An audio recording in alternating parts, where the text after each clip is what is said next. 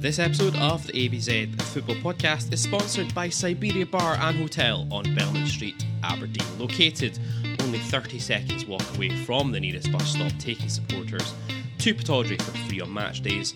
Siberia Bar and Hotel is open seven days a week, all year round, and get fired in with our exclusive discounts. Head to the bar and quote the phrase ABZ Pod, that's ABZ Pod for a £3 pound of Foster's, £4 for a pint of Moretti or fruits, or £5 for a pint of fierce or a daiquiri any day of the week, including match days. Come on, you Reds. Oh, Red slight of foot there.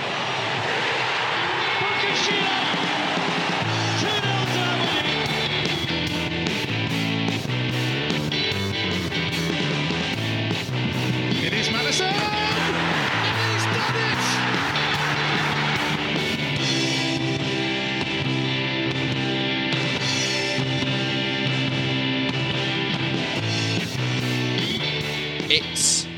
Tuesday, and you know what that means. Welcome to episode 91 of the ABZ Football Podcast. I'm Gary Scott, and as always, I'm joined this week by Gavin J. Baxter. Gav, how's it going? bonjour to the ABZ football podcast solar system. Uh, I'm good. I'm working on my my French from my wee city break coming up here. Gonna go and uh, we've made time in the itinerary to go and pay homage to the home of Aberdeen's favourite Tony. And I ain't talking about Tony Stewart. Tony Kombouaré, one assumes. Of course, once uh, manager at PSG, if I'm not mistaken. Absolutely, definitely. Um, Graham's not here this week. Uh, he's at his niece's like birthday party meal or something. What a lack of commitment there, Gavi. Staggering, staggering. I thought this kind of patter was over when Jim Goodwin left. Absolutely. Anyway, in a week that saw Charlie Mulgrew and Mark Birighitti pay tribute to Dundee United's 1983 league winning side in fine fashion, and it saw a Dons defeat at Parkhead that was just as predictable as Sami Zayn getting his ass handed to him by Roman Reigns on Saturday night. It is another busy one on the ABZ FP as we take a look back at our aforementioned 4 0 humbling at Celtic Park in the SPFL Premiership. We'll check in with our loanies in Loan Watch and we'll check in with the young team. Before after the break, it is a welcome return for Geoff's Music Corner and we preview next Saturday's visit of Livingston to Pittodrie as the Dons' Euro hopes begin to look more and more distant. But first, Celtic 4, Aberdeen nil, Saturday, the 18th of February 2023. One change from the 3 1 win over Motherwell last time out. Liam Scales dropping out on account of the Adam Montgomery rule, replaced in the starting lineup by Jack McKenzie. Ross McCrorie missing out once again through suspension. Patrik Myslovič and Dante Polvara. Remember Dante Polvara returning to the bench for this one. Connor Barron continuing to miss out. The Dons starting off in the same 3-5-2 formation as the last two outings under Barry Robson, but it didn't take long for the game plan to go straight out of the window. A crossball into the box with less than two minutes on the clock, headed weakly away by Johnny Hayes, and it fell nicely to Cal McGregor, who smashed home past Jay Gorter. The Dutchman's hand not quite strong enough to stop it, and the home side were off and running. And it was two just 11 minutes later, Reo Hatate being given the freedom of Celtic Park by the Aberdeen defence as he waltzed into the 18 yard box with no challenge incoming before firing an effort low into the bottom corner. The Dons making the switch at this point from the 3 5 2 into a 4 5 1 to try and stem the tide, as this was looking to become very embarrassing very quickly. Hatate could have and probably should have had a hat trick in the opening 45 minutes, but a couple of efforts of his were well stopped by Gorter before Jota also had an effort stopped by the Dutchman. Celtic thought they had a penalty on 38 minutes. Johnny Hayes adjudged on the field of clip Maeda's heels after dallying on a clearance, allowing the Japanese forward to sneak in. From initial viewing, didn't look to me like there was any contact there, but the Dons were spared facing a penalty as VAR judged that Jota was offside in the build-up. And the penalty was overruled, much to Willie Collum's chagrin, one would imagine. Gorter again having to make a save from O'Riley as the halftime whistle went. The Dons, though, lucky to be going in at halftime, only a couple of goals down. And at the break, Coulson on from Miovski. But little change to the pattern of play. The Dons, though, nearly in when a ball over the top on 55 minutes saw Joe Hart decide to do some Joe Hart things. But Johnny Hayes' effort from 35 yards out on an open goal was, let's call it fucking atrocious. Duncan on for Leighton Clarkson on 63 minutes before the hosts made it three. Just 30 minutes later, Hatate dancing past Shinnie and Ramadani in the midfield before latching onto a fortunate rebound to smash home from the edge of the box. Marley Watkins on for Duk on 82 minutes, wrapping up Barry Robson's use of his substitutes for the afternoon before Abada made it four in the final minute, lashing home from a pass from Haksabanovic. Full time, 4 0 onto the data front. Uh, possession 78% to the home team to 22% for the visitors. Total shots 20 to 5. Shots on target 10 to 0. And expected goals of 1.5 for the home side to 0.27 for Aberdeen. In terms of the result, Gav, perhaps not surprising. I think we all admitted in the run up to the game in the preview last week, this is probably the stiffest test in the Premiership at this moment in time going to Celtic Park. But the manner of the defeat once again leaving a hell of a lot to be desired. Know, having not seen the actual highlights, um, only hearing about the goals and what you see on Twitter, and you know, it's it's it's that thing. It's so it was so predictable. So I didn't I didn't check the score until 20 minutes in, and of course it's of course you know Celtic Park. Let's just go down there and keep things tight and maybe get their fans on their back and you know work our way into the game. And you know we just away from home especially we we don't even give ourselves a chance in these games or anywhere for that matter. Actually, you know you watch the goal, the first goal, and I mean. I don't know how many red shirts there are in our penalty area, but Celtic are just playing their way around it like there's no one actually even there.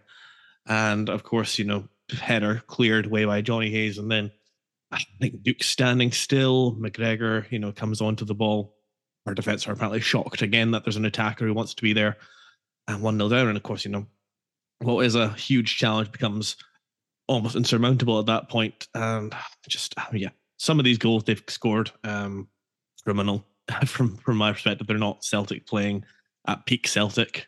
Um, the second every goal, one of the goals is shocking. Every one of them. The second goal you've said that he what Hatate waltzes in.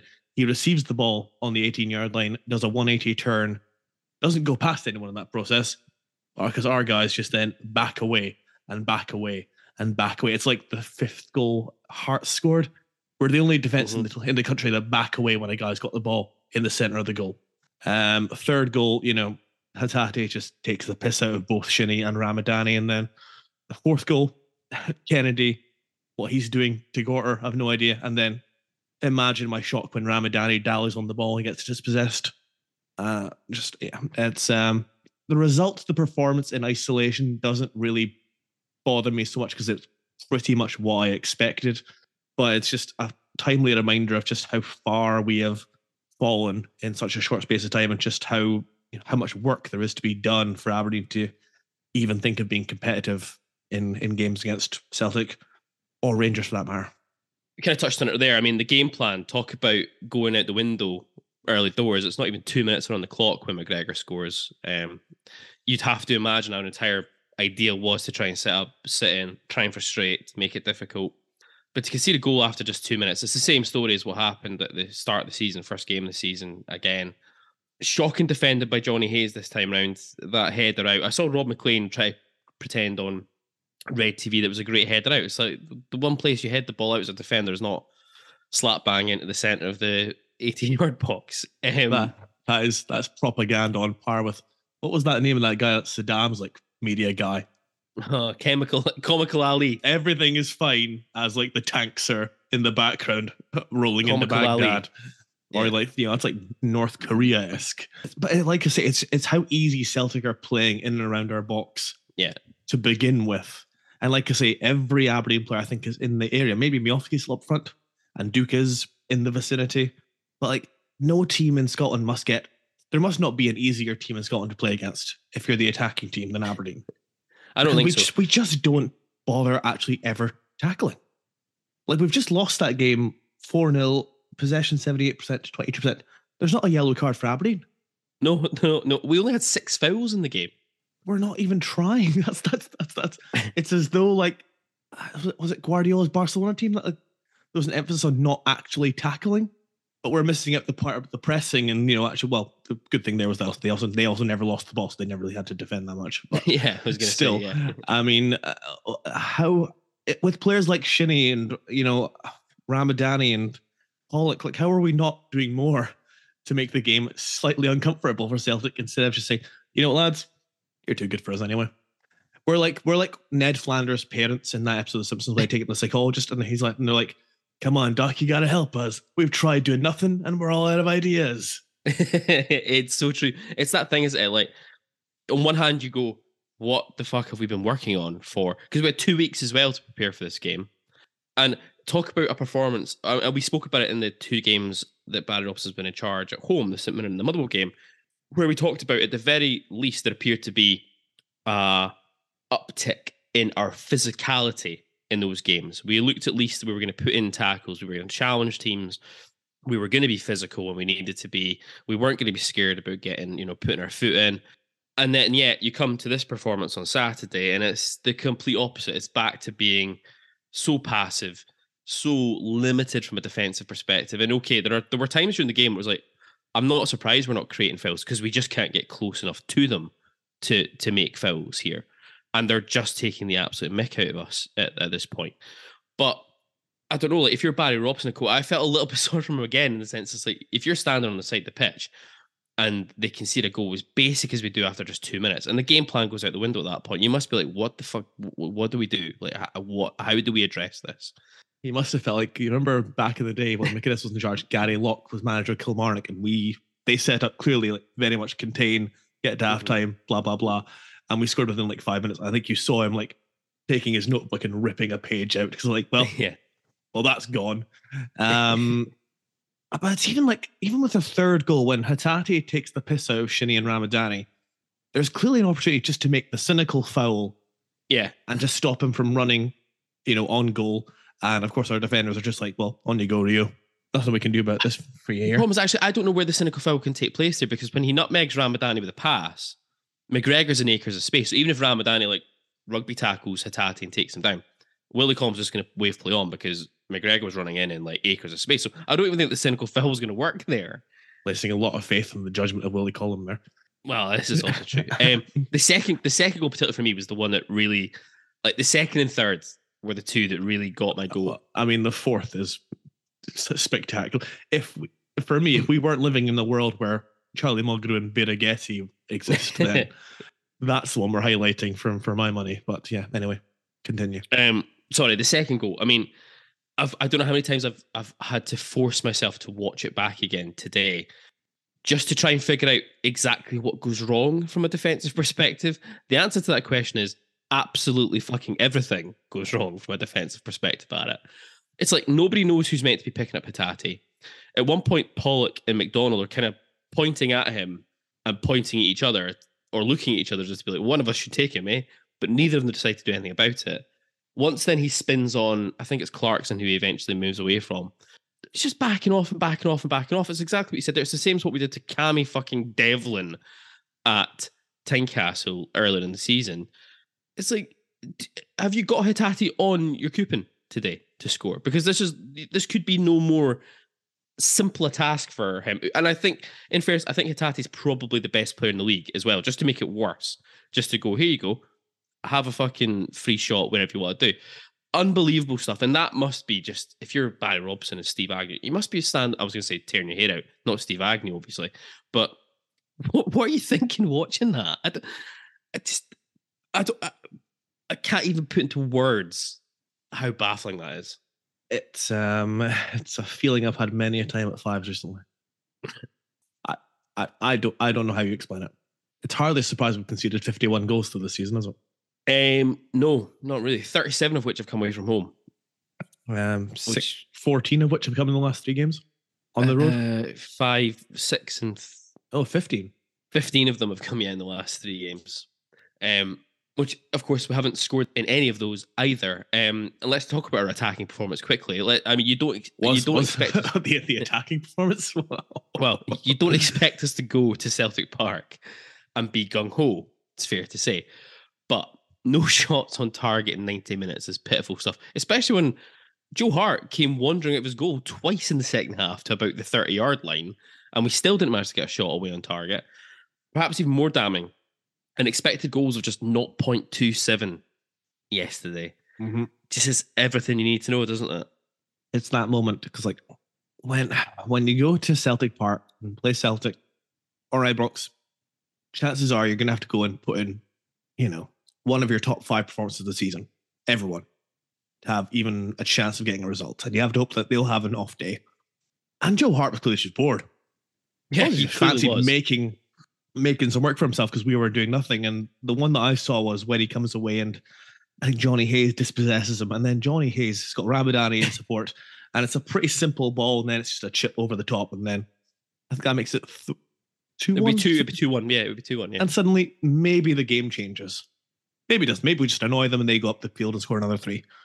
And it's like the pass from Hayes to Ramadani is so shocking. And it's a simple pass. In our little moments of attack, we're just we're so we're so bang. I was gonna say average.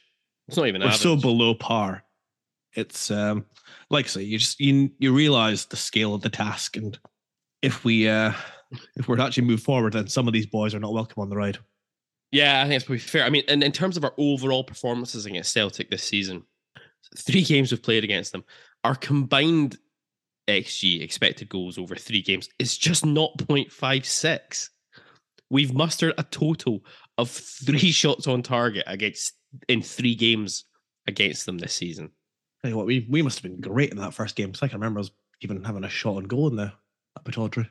Well, we didn't. So Celtic have only faced a lower expected goals against them at home this season once so far in the league. That was against us on the opening day. That was not 0.23.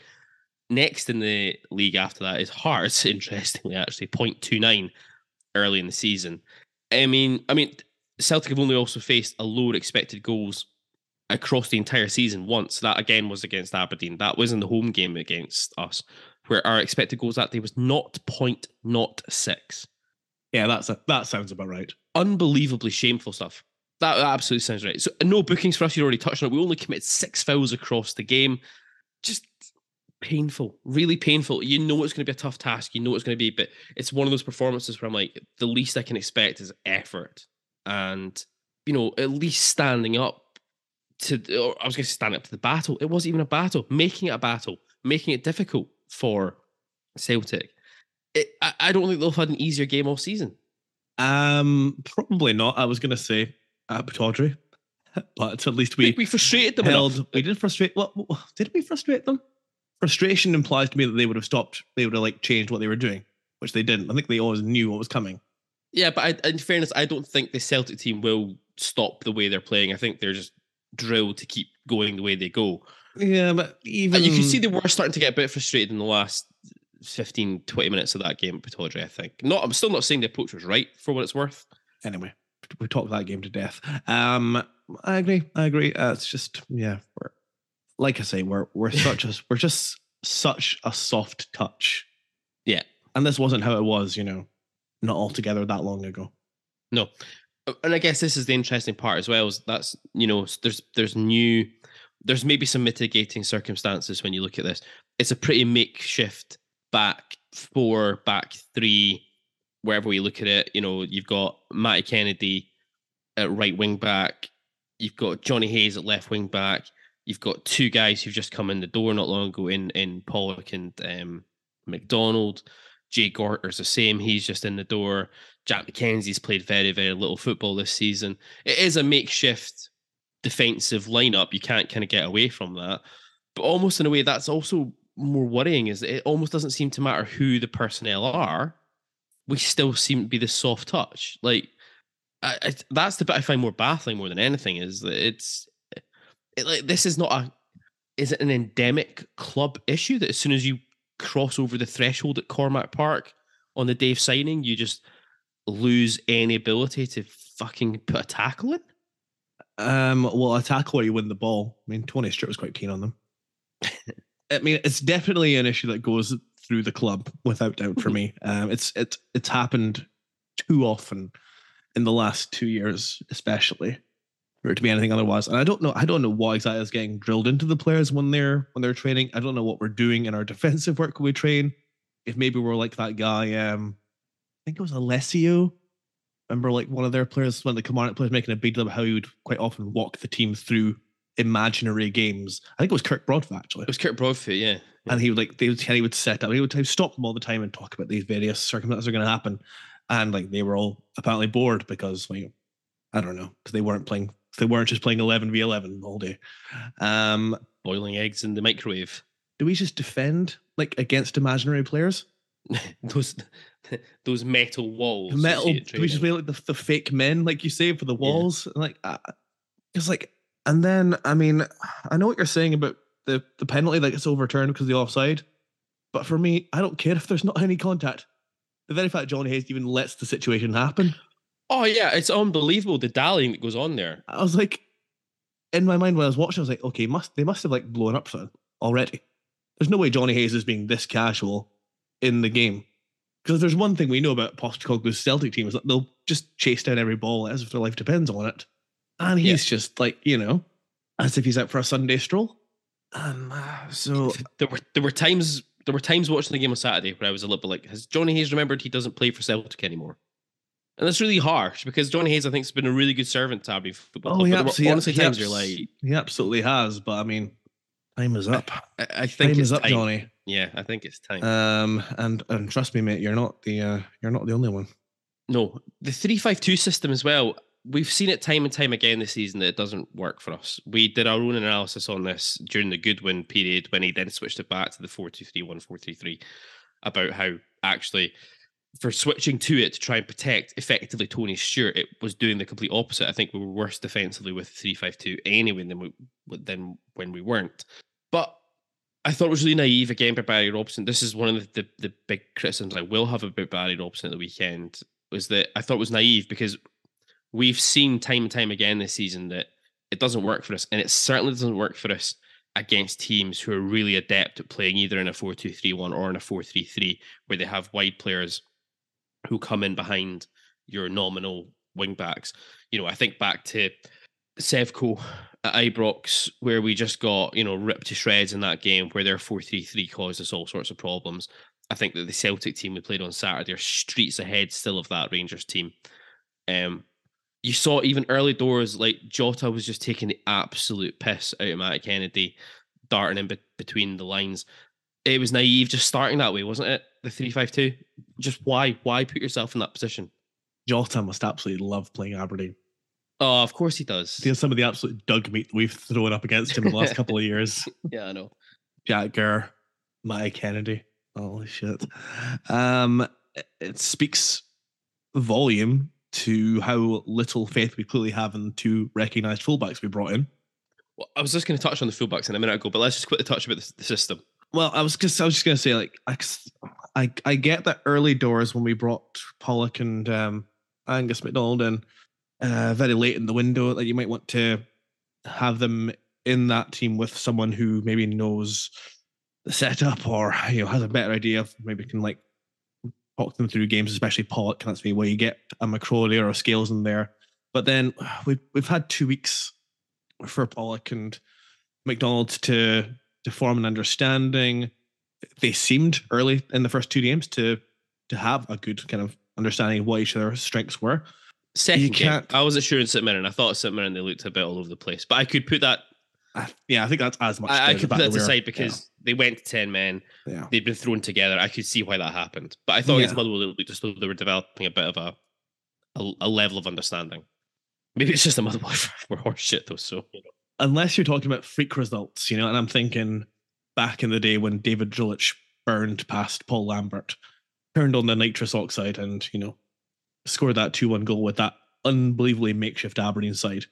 You can't go to Celtic with a makeshift team and players playing out of position or players just, just coming back in after having not played for a sustained period of time and expect to get anything. You know, you, I don't want to go down the route again of picking on people, but I mean, you're not you're not going to do anything with Jack McKenzie playing centre back. You're not going to match Jota or Maeda with Matty Kennedy and Johnny Hayes. Oh, no, I know, I know. It's just as simple as that. I didn't think Jack McKenzie was was was the major problem. To be fair to him at the weekend, I thought he did okay. Um, it's not an easy situation to be brought into when you've played very little football this season, and I'm not convinced that. I, I know I know last season I was pushing that maybe left hand side of a back three might be a position for Jack McKenzie in the future, but. The more I've seen of it happening in reality, I'm absolutely not convinced by that at all. Um, it does bring you back to what we just spoke about there, though, about you know selection choices again. You know, Matt Kennedy at right wing back, Johnny Hayes at left wing back. Those are areas that we have to surely, as a football club, as a as a I was going to say as a serious, you know, contender in Scottish football, but that's that's going a bit too far at this moment in time. But you're not you're not gonna you're not gonna get to where we aspire to be, are you? With with those two guys playing as your wing backs. Let's let's be honest. And is that how bad we are? Is that how bad the view about Jayden Richardson in particular is at the club now that he's just not even like getting a consider not even being considered. And for what it's worth, I actually think put Jayden Richardson's um, defensive frailties to one side for a minute, which I know is very difficult to do when you're talking about a fullback or a right or a wing back. But I actually think he'd have been a better option yesterday because, at the very least, he has pace, and he might, at the very least, be able to kind of keep up with Celtic players and not just allow them just to drift inside him.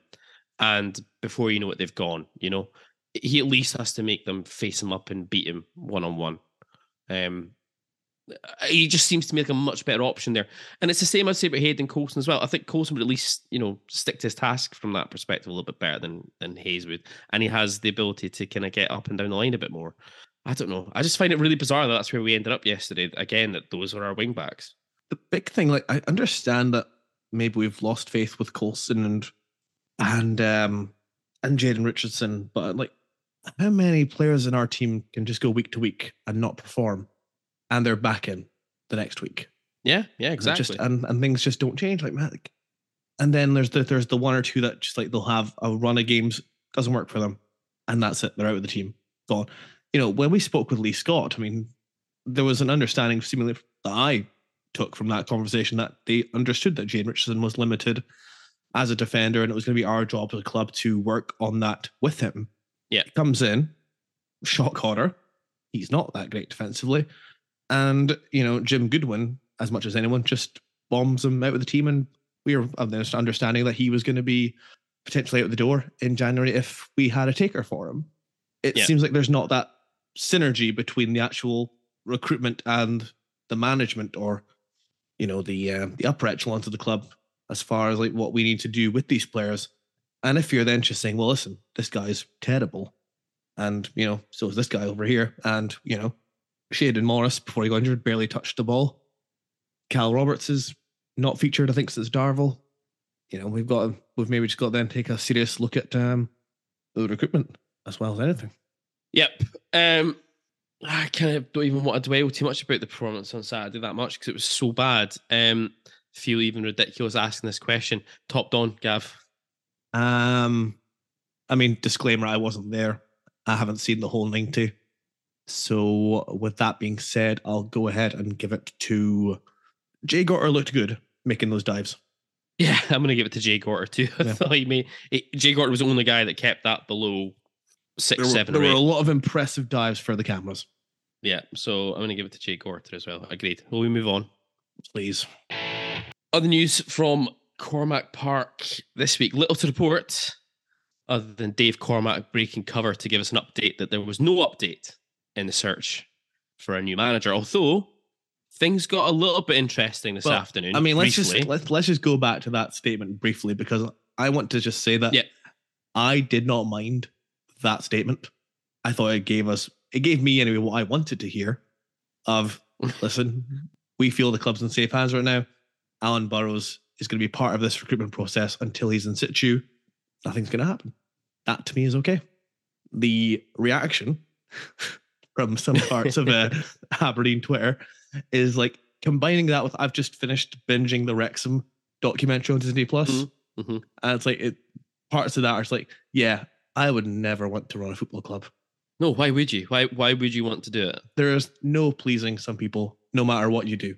Yeah, I I think it's absolutely fair that Aberdeen could Aberdeen could sign like a prime Lionel Messi, and someone always say, "Yeah, but he's not really got a right foot, does he?" Doesn't track back enough. Not going to win enough headers in the cinch. Yeah, absolutely. Although, speaking about the new manager thing, it then got very interesting briefly on Sunday afternoon because Richard Gordon, in what I can only describe as cock teasing, clickbait for the radio. I would say cock, I would say cock teasing. Cock teasing, yes.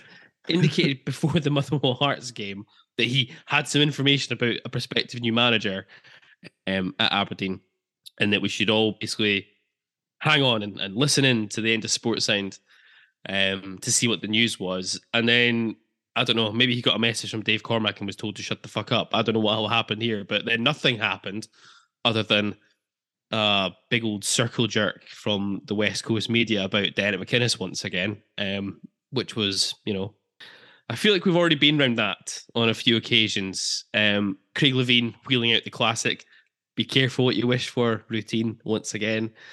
Um, this all did seem putting two and two together. There were a, there was a lot and lot of lots of chat at Cove on Saturday about Paul Hartley. Gordon Strachan. yeah, Paul Hartley about Gordon Strachan being appointed in some capacity as first team manager. Now, whether this is a, some sort of an interim role to the end of the season or more permanently, I don't know. Um, let's just uh, Strachan obviously has come in big time at the bookies over the course of the last week. Um, he is currently, as I see it just now, um, still the the bookies' favourite. Let's just preempt this, Gav, and let's just suggest that there is some legs in this. Your thoughts? I, I don't even want to talk about this. no, you're gonna have to talk about it. You have to talk about it because when we do a mini later this week about the fact that Gordon Strachan is our new manager, I, I want to be able to refer back to which, this. which, as we said, would be the most Aberdeen thing to do of release a statement like, "Hey, Alan Burrows will be in charge for the appointment of the new manager." What's that? Oh yeah, by the way, this is our new manager. He's called Gordon Strachan. Last seen, last seen in Teesside. In as a club football. manager, yeah, I think so. Yeah, I don't know. Maybe Cormack, like I don't know, maybe Cormack phoned him up to invite him to the Gothenburg Greats thing, as an inadvertently offering him the manager's job. I mean, we've done. Cormack's done worse things. This gives me a headache. This whole thing. It's not the way I think we should go about things. Even on a temporary interim basis till the end of the season, uh, it's not what I want to see happening. It's it it screams so much of short termism. Even if it was an interim thing to the end of the season, just No. alongside Barry Robson and I'm Steve not. Agnew. You know what? Given how much he's coasted at Dundee the last few years, no, I wouldn't. I- I, would. I wouldn't. Um, he what again? He's not been involved in club management for 13 years. Ask Middlesbrough fans what they thought about him when he was there. He massively underperformed as a Scotland manager, as far as I'm concerned. if uh, interestingly, I went and had a look at his numbers today because it's the first time I've had a, I've ever really wanted to go and do it. If you strip his Celtic spell out of his managerial career, which I kind of think is is that cheating a little bit, maybe, but at the same time, if you're manager of Rangers or Celtic, it almost doesn't matter how bad a manager you are, you're going to win more games than you lose. Yep. Just ask Generally Ronnie. speaking, Just ask Ronny Deila. yeah, yeah. Um, Maybe not Pedro. yeah, maybe not. Yeah, maybe not. Caixinha. Rangers have found Rangers have found cheat codes against that uh, that rule maybe. last few years, but uh, Yeah. Okay. Anyway, like just generally speaking, Because what I mean, generally, because like Strachan took over after O'Neill. O'Neill, so would have had the remnants of that team, and Rangers are starting to run out of fake money. Um, I know, I know Strachan's a highly respected coach back in his day, and any player that played for him speaks very positively of him. But it's just, it's first of all, it screams populist to me. Yes. Absolutely. Of course it does. Of course it is. If, put, if you put, of course it does. Because if you put it the other way, if Gordon Strachan had not played for Aberdeen in the eighties, would he even be considered for something like this? Uh, much like Stephen Glass or Mark McGee, no. Would he be considered for this at any other club in the in the top flight of Scottish football right now? Uh, no, because if he was, then he'd have been given that job. Yeah, exactly. So that is it is entirely a populist thing. Yeah. It's it smacks to me that Dave Cormack thinks the best way to really kind of sell the whole 40th anniversary thing coming up is wouldn't it be great if we had Gordon Strachan in the dugout? Yeah, well, I mean, why don't we just go? Why don't we just go full hog and you know get Eric Black in as well? Yeah, I mean, Yeah. this is the thing. Uh, and then I've seen people suggest that, well, maybe this could be a good thing to do because then he could just be interim and then maybe this is all designed to get him into director of football role at the end of the season. He steps up into the air and then we've got a new manager comes in, whether it's Barry Robson or whether it's somebody else. And then we've got a guy who has experience on the football side, you know, will have contacts, blah, blah, blah, blah, blah, blah, and the director of football role. And my thing with that is, if you want to appoint a new director of football, just appoint a new director of football. You don't need to do this. This is just silly on a number of different levels. If yeah, yeah, if you wanted to make him director of football, Mm. like you say, just make him director of football, and he can you know work in consultation with Robson and Agnew Yeah, from afar. It doesn't need to be you know the man in the in the um in the dugout. I, yeah, I'm not on board. No, no. I'm not really. I'm, I'm, and to be, honest, I'm not really even that on board with idea of him coming in as director of football. I'm not convinced about the director of football thing either, because I think if you go and ask Dundee fans how he's, you know, um, performed in the role of, you know, head of football operations or whatever his job title at Dundee is, I don't think they'll be particularly glowing about it either. I mean, he is the man, after all, who appointed Mark McGee last season when Dundee had just won a couple of games on the spin and looked like they were going to turn a corner. And I saw that. Basically 'cause consigned I saw people were trying to excuse that on the basis that they were they were gone, and it's like that's not true. They just won two at three. I think they just beat Hearts at Tynecastle, if I'm not mistaken. yeah, they had, McPake, yeah, the yeah. players were still playing for McPake, and then Strachan, we know, was the one who made the call to bring Mark McGee, who had a what six seven match touchline ban. yes, yes, So, uh, um, I mean, I- yeah, yeah. But then again, you know, for the for the comedy value, for the cinch, maybe we should just go ahead and bring him back. Get um, get McGee in as assistant. Did Why they not? have Did they have Pressley as part of their setup at Scotland? uh, ooh, they might have done. Let's They just say had- they did. There was there was an ex player in their setup as well. Can't remember who it was. I want to say Pressley. Um. So, but yeah, um, yeah. uh, I'll nail my colours to the mast. Uh, not not interested. no, no, thank you. Anyway, let's move on. Loan watch. Conor McQueen came off the bench for the last 50 minutes as the Perth Saints saw off Dundee United 2 1 at Tannadice. A beautiful, beautiful goal from Stevie May. To be fair, both of them points. both of them are kind of exceptional. They are both pretty good. The second one, though, is just oh, chef's kiss. it's it's well there's because there's so many things in it it's the absolute hospital pass your man plays to mulgrew to begin with on his right peg when he's got Yes. two people coming from both directions mulgrew who is just like ah fuck this i don't want it plays it back and then does nothing Yeah. Plays it also into the centre of the goal. Doesn't even play it off to one of the sides. yeah and Getty, who must be making like an audition tape for aberdeen is like well there's no chance that stevie may or anyone could possibly come in to try and tackle me here so i'll just oh shit and i believe that he went off injured yes. which is like Dida AC Milan against Celtic when they go like tapped him on the chin and he then Yeah. like started chasing him like oh shit I'm just gonna go down uh I've overcommitted now every bit of it amazing. I don't know how many times I've watched it over the last 24 hours.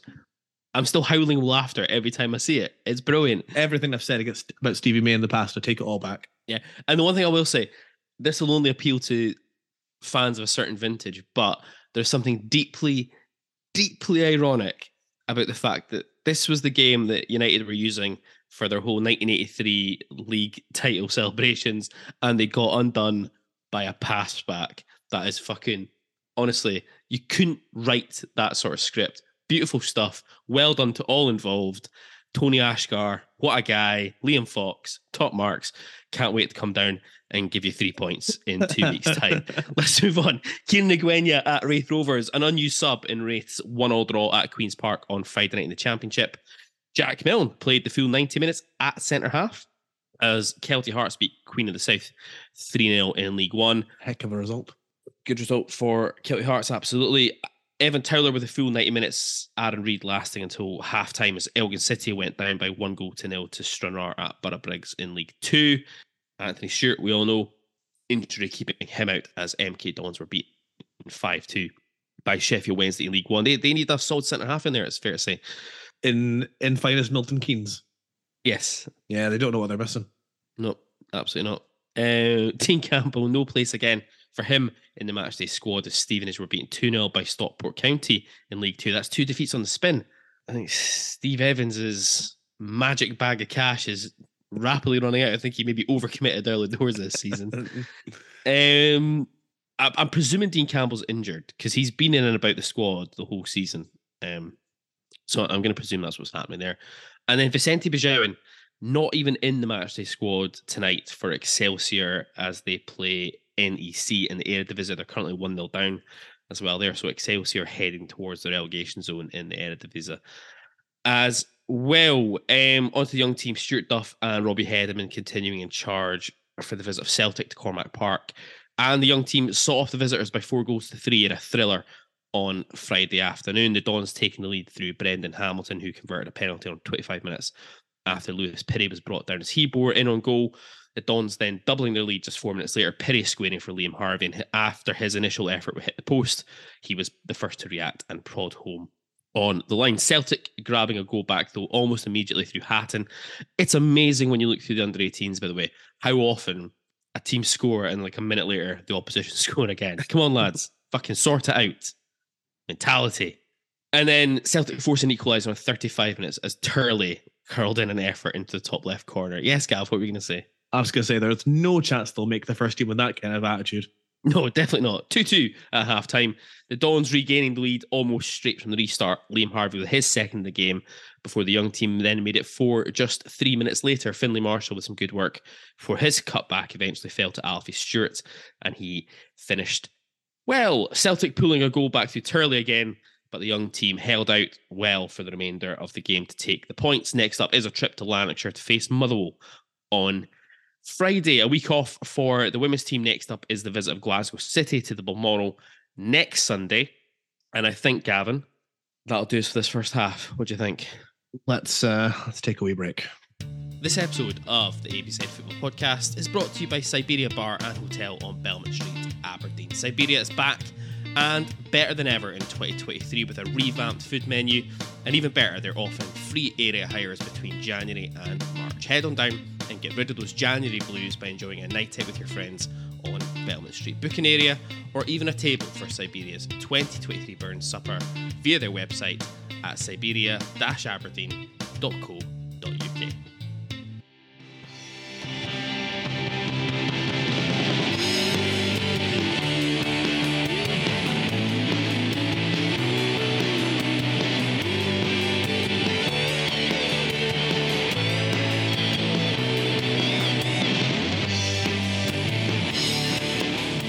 Welcome back to the ABZ Football Podcast. And before we move on to Geoff's Music Corner and uh, our preview of the visit of Livingston next Saturday, we just want to give a quick shout out to those of you who continue to make your contributions to the Beer and Coffee Fund this week, including Mutton Man 1983.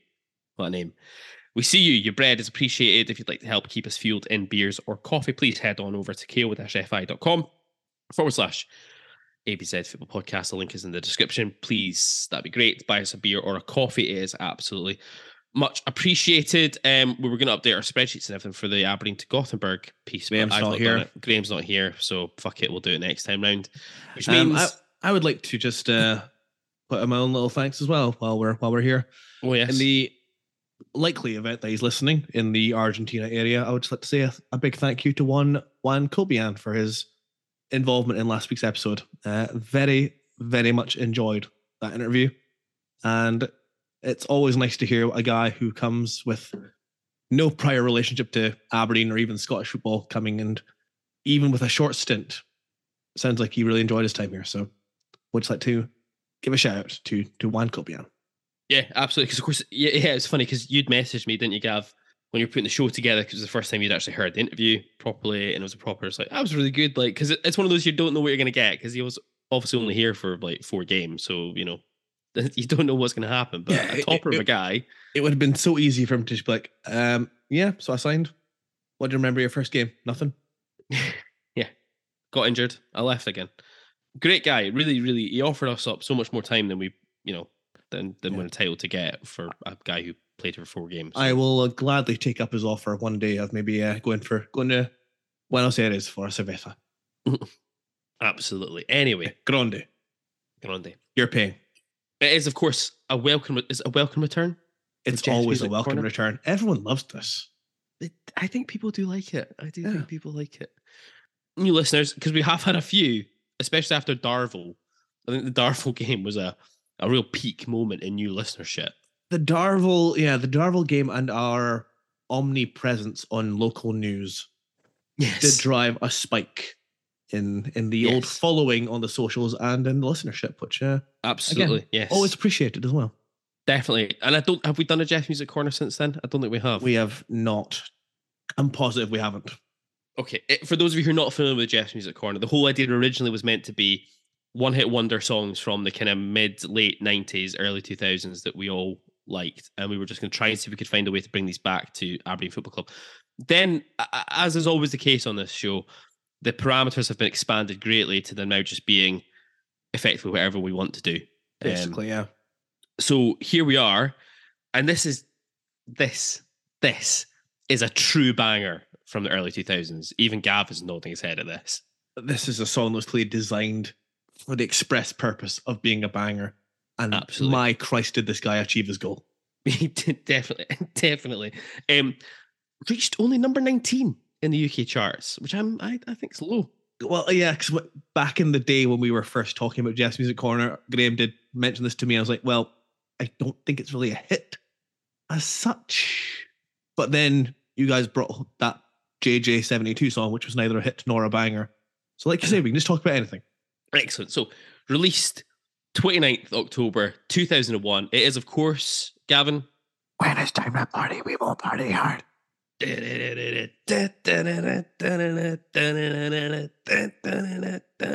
Oh, Andrew WK.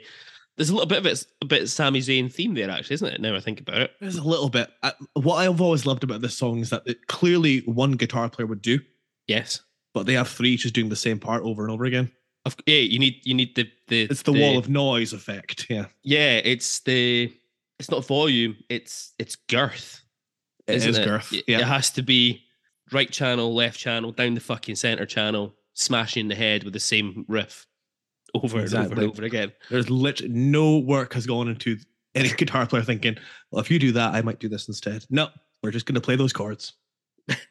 Might stick a wee pentatonic over this. No. Um, so what were the Dons up to in the weekly release? A 2 0 defeat at Ibrox at the hands of the now defunct Rangers Football Club. Um, the Dons line up for this one in a 5 4 1 formation as Ebbe threw the dice with Peter Kerr in goals. A back line of Thomas Solberg, Kev McNaughton, Jamie McAllister, Phil Maguire, and Derek White. the way you've Fergus written that, Tiernan. the way you've written that makes out to me that Kev McNaughton and Jamie McAllister are playing centre back. Uh, who knows? I can't Ebbe, maybe. um, Fergus Tiernan, Darren Young, Darren Mackie, and Robbie Winters across the midfield supporting Eugene Dadi. Look at the creativity in that team. I know Eugene Dadi up top by himself. Uh, two goals from Tore André Flo, sealing the win for the home side. Of course, that wouldn't have been on dodgy money at all. Following us on. Oh, that's weird. How's that happened? I'm just This wasn't even planned. Just, just wearing my, just wearing my, uh, just wearing my very nice comfy Valdinga top. A Norwegian team. Yep. They're also garbage.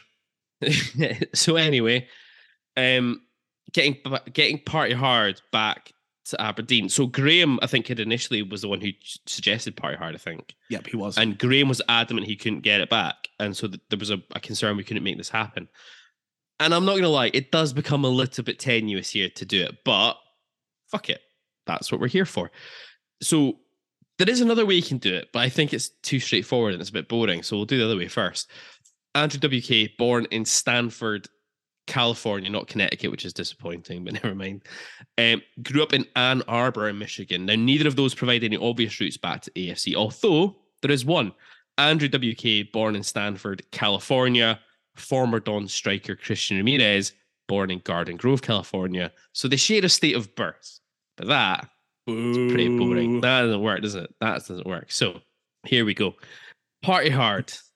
I'm booing Use the this- I'm booing the link there, by the way, not Christian Ramirez. You're booing both, aren't you? Let's not. Let's I, not. I, I got I got my fill of that when he was here.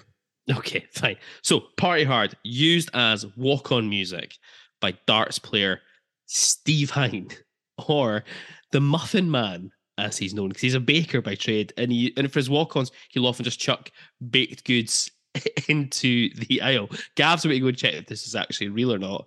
Eh, is, though. Steve Hine, though, big Coventry I'm City gonna dare say you could call him Muffin Man for another reason. Which brings us neatly to Ian Jess. There is, of course, several links between Aberdeen and Coventry, but the Portsoy Pelly is always going to get the pick of these ones. So there we go. That's the link for Party Hard back to Aberdeen Football Club. Is it tenuous, Gav, or is it okay? Are we all right with that one? Um, it's tenuous, but I'm more than happy to allow it just to have the chance to talk about Party Hard and to just have that riff in my head right now. Yeah, and it's Party Hard and it's Ian Jess synergy together. Yep. Look at that. There we go.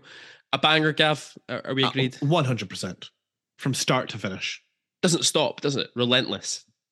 I also love the fact that in this like just hard rock guitar song, someone at some point in the studio was just like, you know what this song needs? See, it's like an E octave chord on a piano. Yes. Nothing else. No. Just lit- literally just the octave. That's all we need.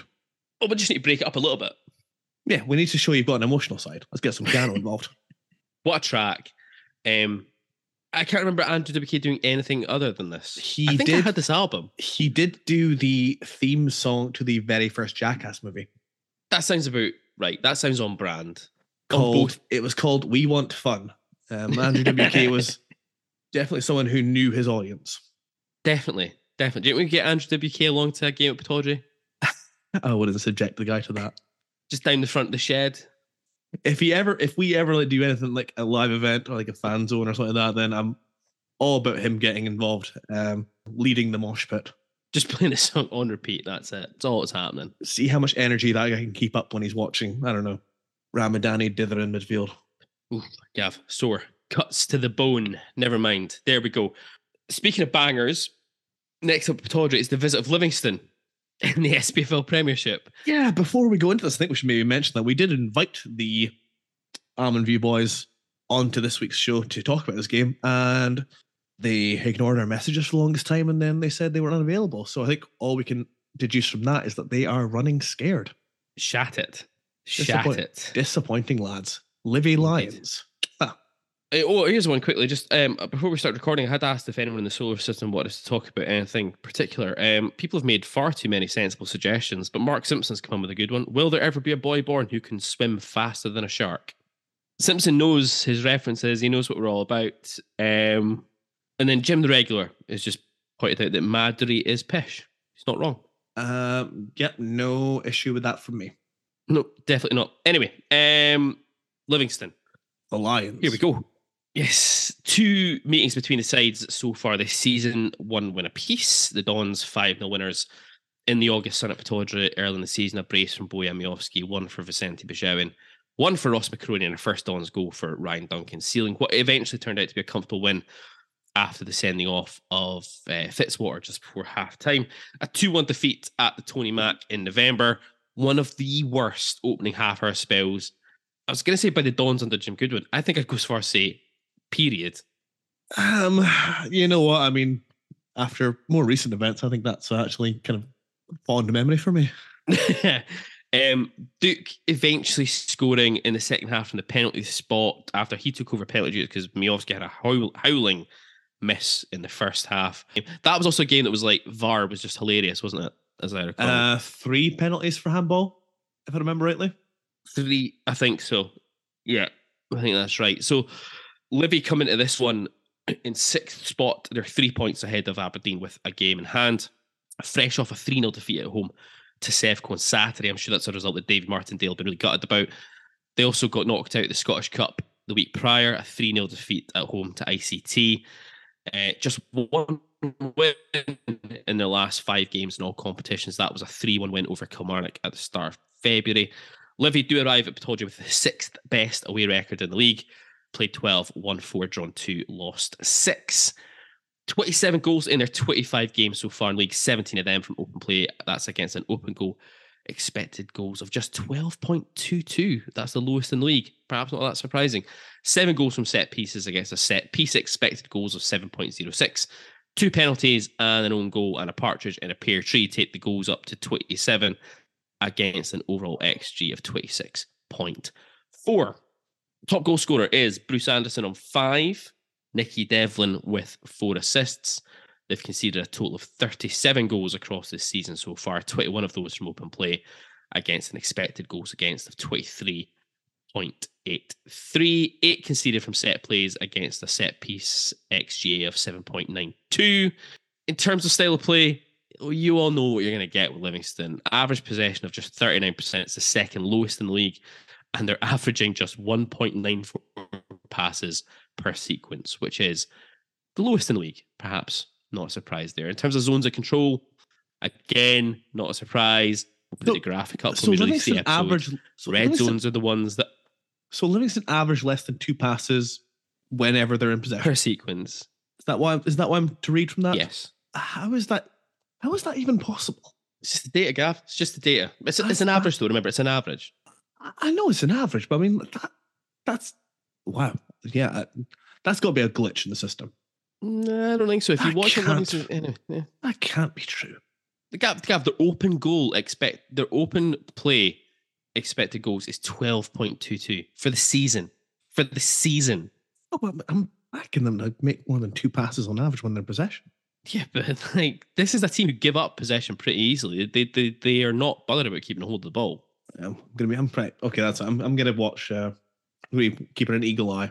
No, I'm not. I'm in France. Um, someone else keep an eagle eye. They'll probably put in their finest performance of the season on Saturday and blow this all out of the water. Anyway, zones of control, giving up loads of territory again. Once you know, you'll see it yourself in the graphic. Um, the red squares are squares that um, the opposition team are dominating. The blue squares are the ones that Livingston are dominating. For the purposes of those graphics, Livingston are shooting from left to right. Um, they're giving up possession everywhere on the pitch except for their own 18 yard box. In terms of PPD passes per defensive action, an average of 14.6, which is the fourth highest number in the league. So they're not executing a particularly intensive press either. Again, they're more than happy just to give up possession, sit in, and wait for you to make a mistake. Although, interestingly, they're third in the table for goal ending turnovers. So when they turn the ball over within 40 yards of the opposition goal, they've done that and successfully converted that to a goal three times this season. And that's the third highest number in the league. Anyway, Gav, thoughts? Uh, Livingston at home. Livingston at home. What do you think I mean- we're gonna get? Well, I mean, it's um, this might shock people given how um deflated I was when talking about the Celtic game, but I think that this is you know a bit more, how should we say, our pace of game, where our players might not look quite so, quite so fucking useless.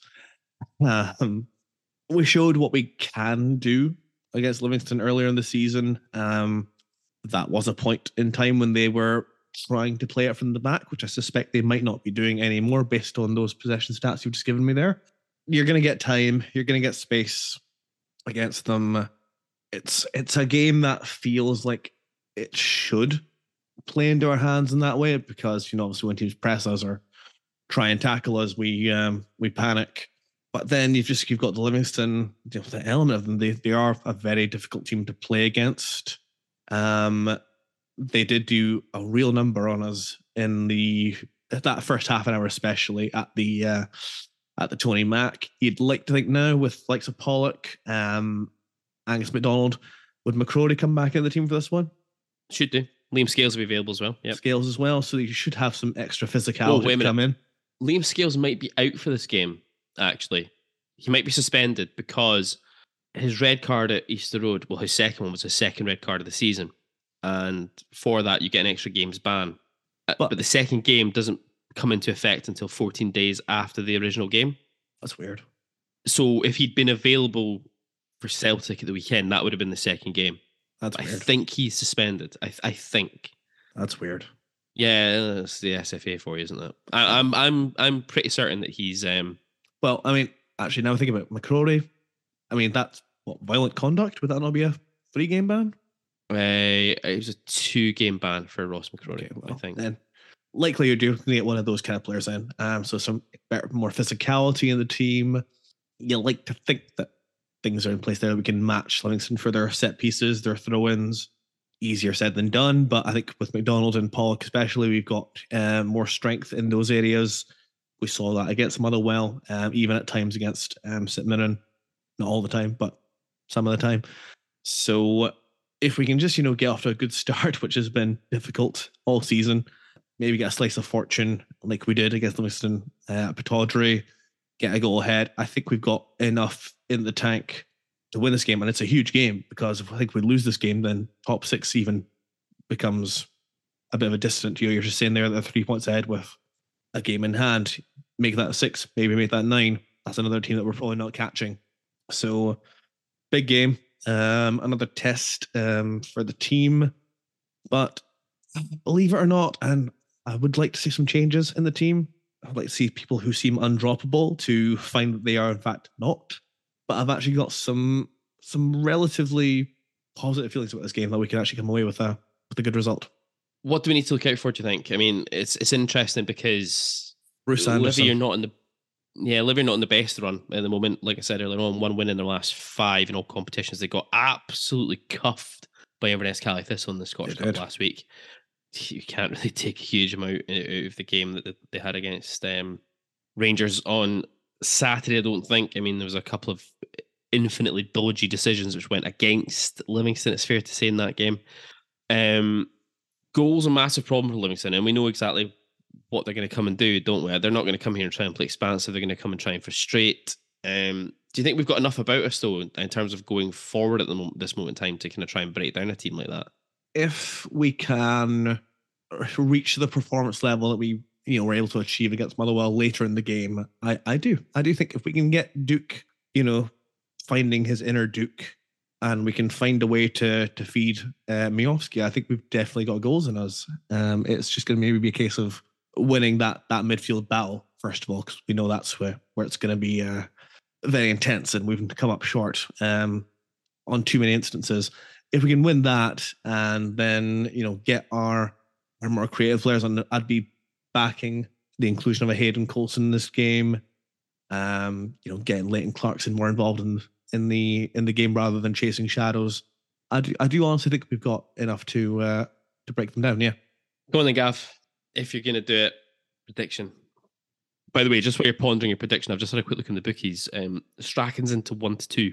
Uh, heroes well heroes welcome for Gordon Strachan at the uh, at, Two to one on. Two to one on he is now at the bookies. I think it's the shortest I've seen any odds this entire time. oh Dave oh Dave I know, Davey. What are you doing, mate? Dave. Dave. Oh, Oh, Dave. Heroes welcome for Gordon Strachan, which turns ugly when he reveals Martin McGee to be his secret guest first team coach. 2 1 Aberdeen. two one Aberdeen. Bruce Anderson will score because, Of of, course. course. he will. Um, Miovski will get a double. Lovely stuff. Uh, I'm gonna suggest that it's gonna finish Aberdeen three, Livingston nil. Jake Ort's gonna get a clean sheet. Um, that's what I'm gonna go for. I'm just seeing a message come to us just now about something, um, which uh, will be interesting. Huh. Slightly different option. Um, Strachan is a number two to Barry Robson. Hmm. There we go. We'll wait and see what happens as the week progresses, I guess, on that front. Where was I? Sorry. Yes, uh, 3 0 Aberdeen. Uh, the Dons will continue our decent home run and we'll get ourselves back in the mix for top six. A 3 0 win, I think, as well, would push us back into top six. Gav's just you, know, what- Just, you know what? I mean, I, I've, I still in part think this is all just a rumor mill that's gained, that's just gathered too much steam, and now it's, it feels like it's becoming reality because the bookies are acting upon it.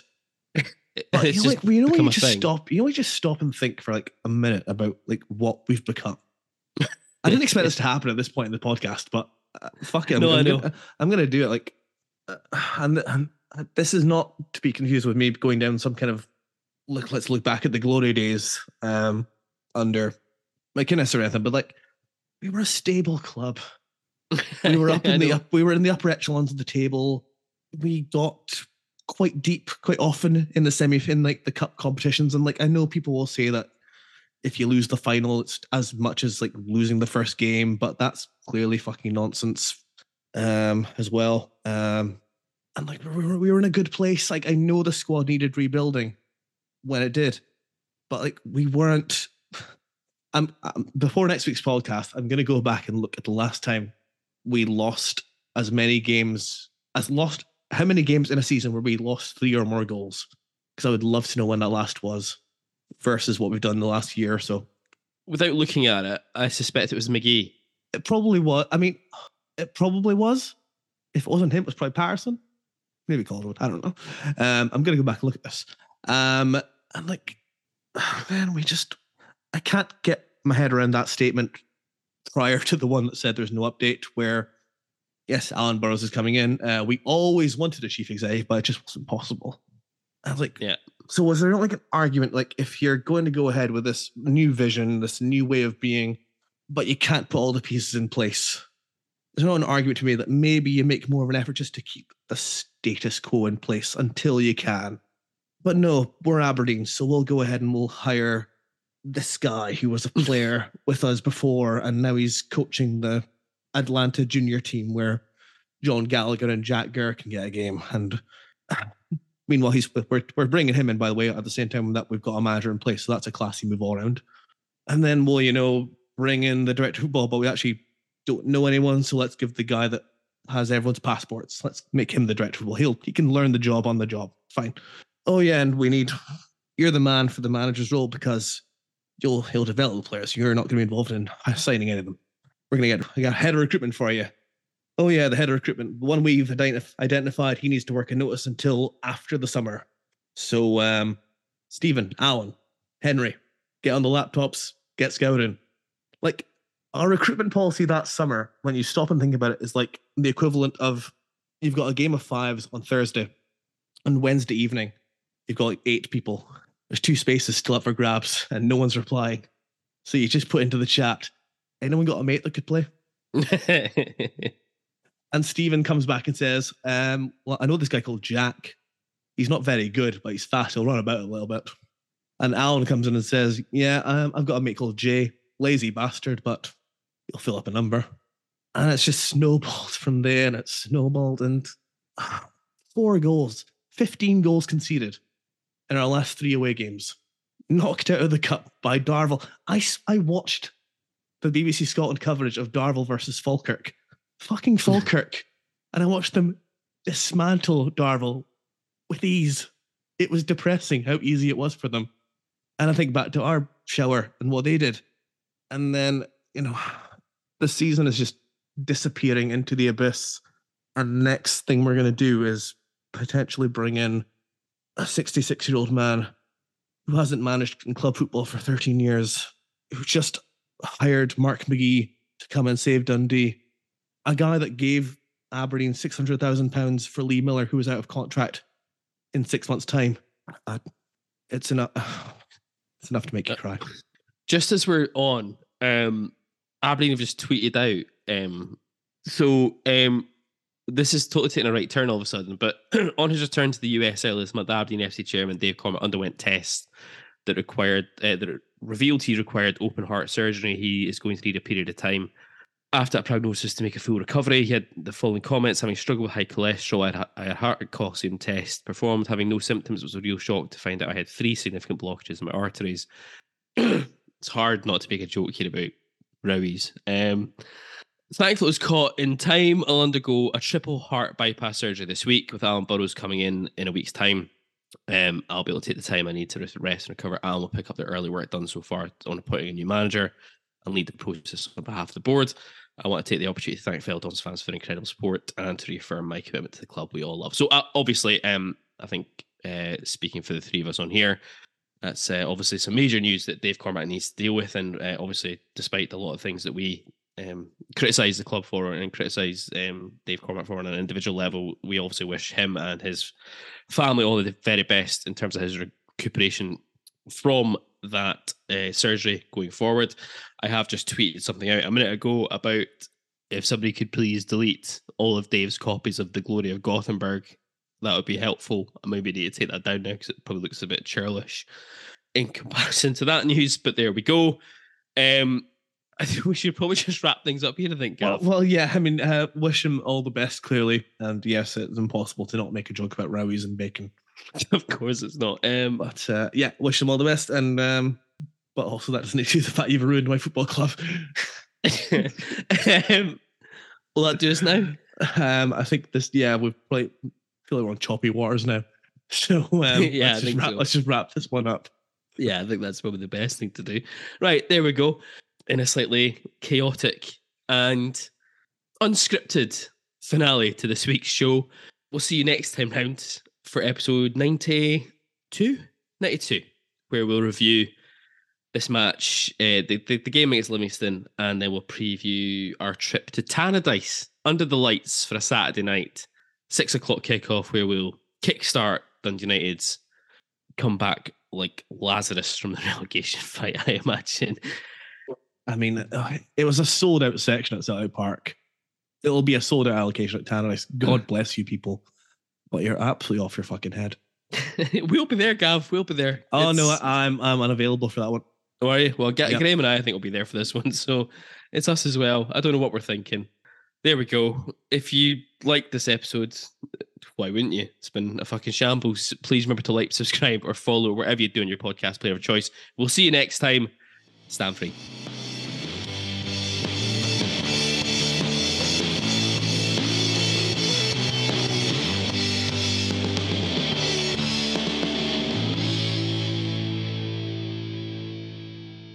This episode of the ABZ Football Podcast was brought to you in association with Siberia Bar and Hotel on Belmont Street, Aberdeen. Head into the bar, quote the phrase ABZ Pod, that's ABZ Pod, for a £3 pint of Foster's, £4 pint of Moretti, or £5 pint of Fierce any day of the week, including match days. Siberia is open seven days a week, all year round, and the bar is located only 30 seconds walk from the nearest bus stop, taking supporters to Pittodrie Stadium for free on match days. Come on, you Reds!